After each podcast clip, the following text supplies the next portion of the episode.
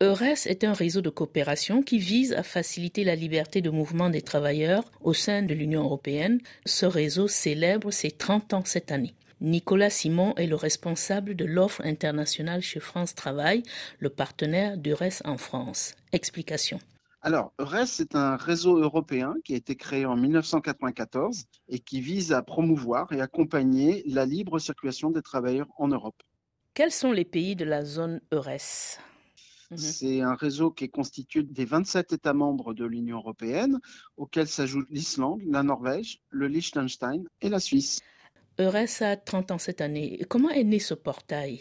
Alors en fait, EURES est né justement de la volonté de la Commission européenne suite à la mise en place du traité de Maastricht qui crée ce principe de libre circulation des travailleurs en Europe. Et l'objectif, c'était de donner les outils justement à bah, tous les Européens qui souhaitaient profiter de cette opportunité d'une mobilité et de pouvoir aller travailler dans un autre pays d'Europe. Et donc, bah, les choses se sont mises en place petit à petit.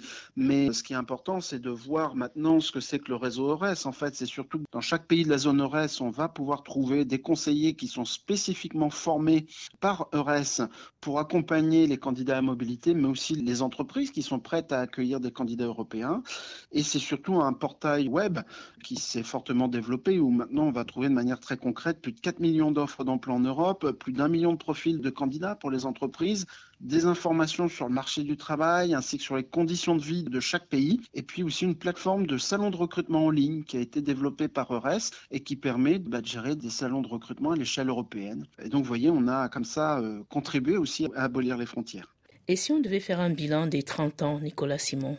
Si on devait faire un bilan des 30 ans, en fait, il y a deux manières de regarder les choses. Il y a déjà le baromètre de la mobilité européenne qui est publié par la Commission européenne. Les dernières données portent sur l'année 2022. En 2022, on constatait qu'on avait 14 millions d'Européens qui vivaient dans un autre pays d'Europe que leur pays euh, usuel. Et puis surtout, sur ces 14 millions, 10 millions d'Européens qui sont en âge de travailler, donc qui sont dans un autre pays d'Europe pour y travailler à ces 10 millions de personnes, ce qu'on appelle la population active, hein, donc qui est dans un autre pays d'Europe, on a 1,8 million de travailleurs frontaliers qui se rajoutent, donc qui tous les jours ou même une fois par semaine traversent la frontière pour aller travailler dans un autre pays d'Europe. Et puis, il ne faut pas oublier qu'on a aussi un peu plus de 4 millions et demi de travailleurs détachés, c'est-à-dire qui, tout en continuant à être salariés de leur entreprise, mettons un Français qui est salarié de son entreprise française, il est détaché pour une période donnée dans un autre pays d'Europe pour le compte de son entreprise pour pouvoir, mener à terme un chantier un projet, un marché qui a été passé avec ce pays-là. Mais si on regarde donc cette mobilité, ça concerne aussi bien des Français qui vont pouvoir aller travailler à l'étranger, mais on a aussi des Européens qui viennent travailler en France. Et la France est devenue la cinquième destination en Europe, derrière l'Allemagne, l'Espagne, la Suisse et, l'Italie, avec près de 900 000 Européens qui vivent et travaillent en France. Donc on peut dire que le bilan des 30 ans est largement positif. Alors, le bilan est positif dans le sens où effectivement, on voit que cette mobilité européenne, c'est quelque chose de concret. Bien évidemment, on a connu une période euh, liée à la pandémie qui a rendu les choses un petit peu plus difficiles, entre guillemets, ou en tout cas, les gens étaient peut-être moins volontaires pour la mobilité. Mais quand on regarde après l'activité du réseau EURES en 2022, on n'a pas encore les données 2023, mais en 2022, le réseau EURES a accompagné 1 200 000 candidats qui ont contacté le réseau EURES 160 000 entreprises qui nous ont contactés.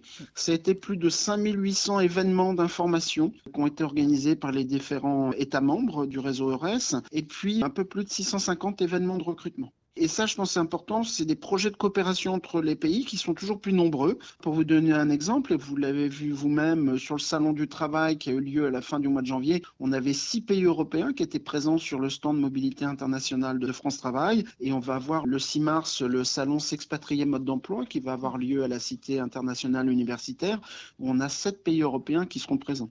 Quels sont les critères pour postuler dans les pays de l'EURES? Est-ce qu'il suffit d'être européen? Oui, ça c'est le premier critère, puisque ce principe de libre circulation s'adresse aux citoyens européens. Les personnes qui ont une nationalité d'un pays tiers de l'Europe, qui ont un titre de séjour dans un pays, doivent d'abord se renseigner sur les possibilités, les conditions d'accueil dans l'autre pays d'Europe où ils voudraient aller. Hein, ce principe de libre circulation, c'est bien pour les citoyens européens En dehors de ça, il n'y a pas de critères. Je dirais la mobilité en Europe, c'est ouvert à tout le monde, quel que soit l'âge, quel que soit le secteur d'activité. Je dirais c'est vraiment là une question de projet, d'envie.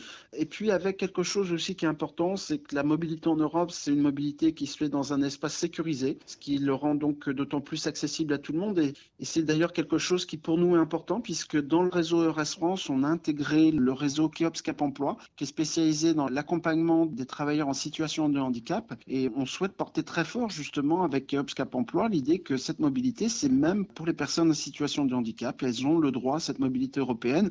Et d'ailleurs, l'Allemagne s'est intéressée très fortement justement à cette euh, position-là et on est en train de travailler sur un projet avec l'Allemagne pour justement faciliter la mobilité des travailleurs handicapés entre nos deux pays. ES est utile même pour un premier emploi.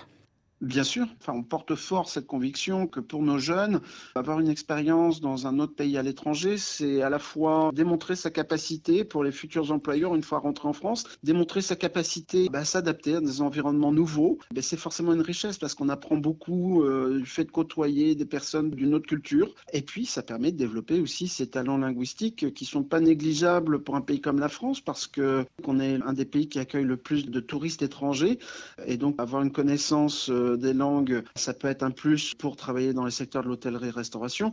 Puis après, bah, pour toutes les entreprises qui travaillent sur les marchés en export, avoir quelqu'un qui connaît ces différences culturelles, qui maîtrise les langues, mhm. c'est évidemment un plus.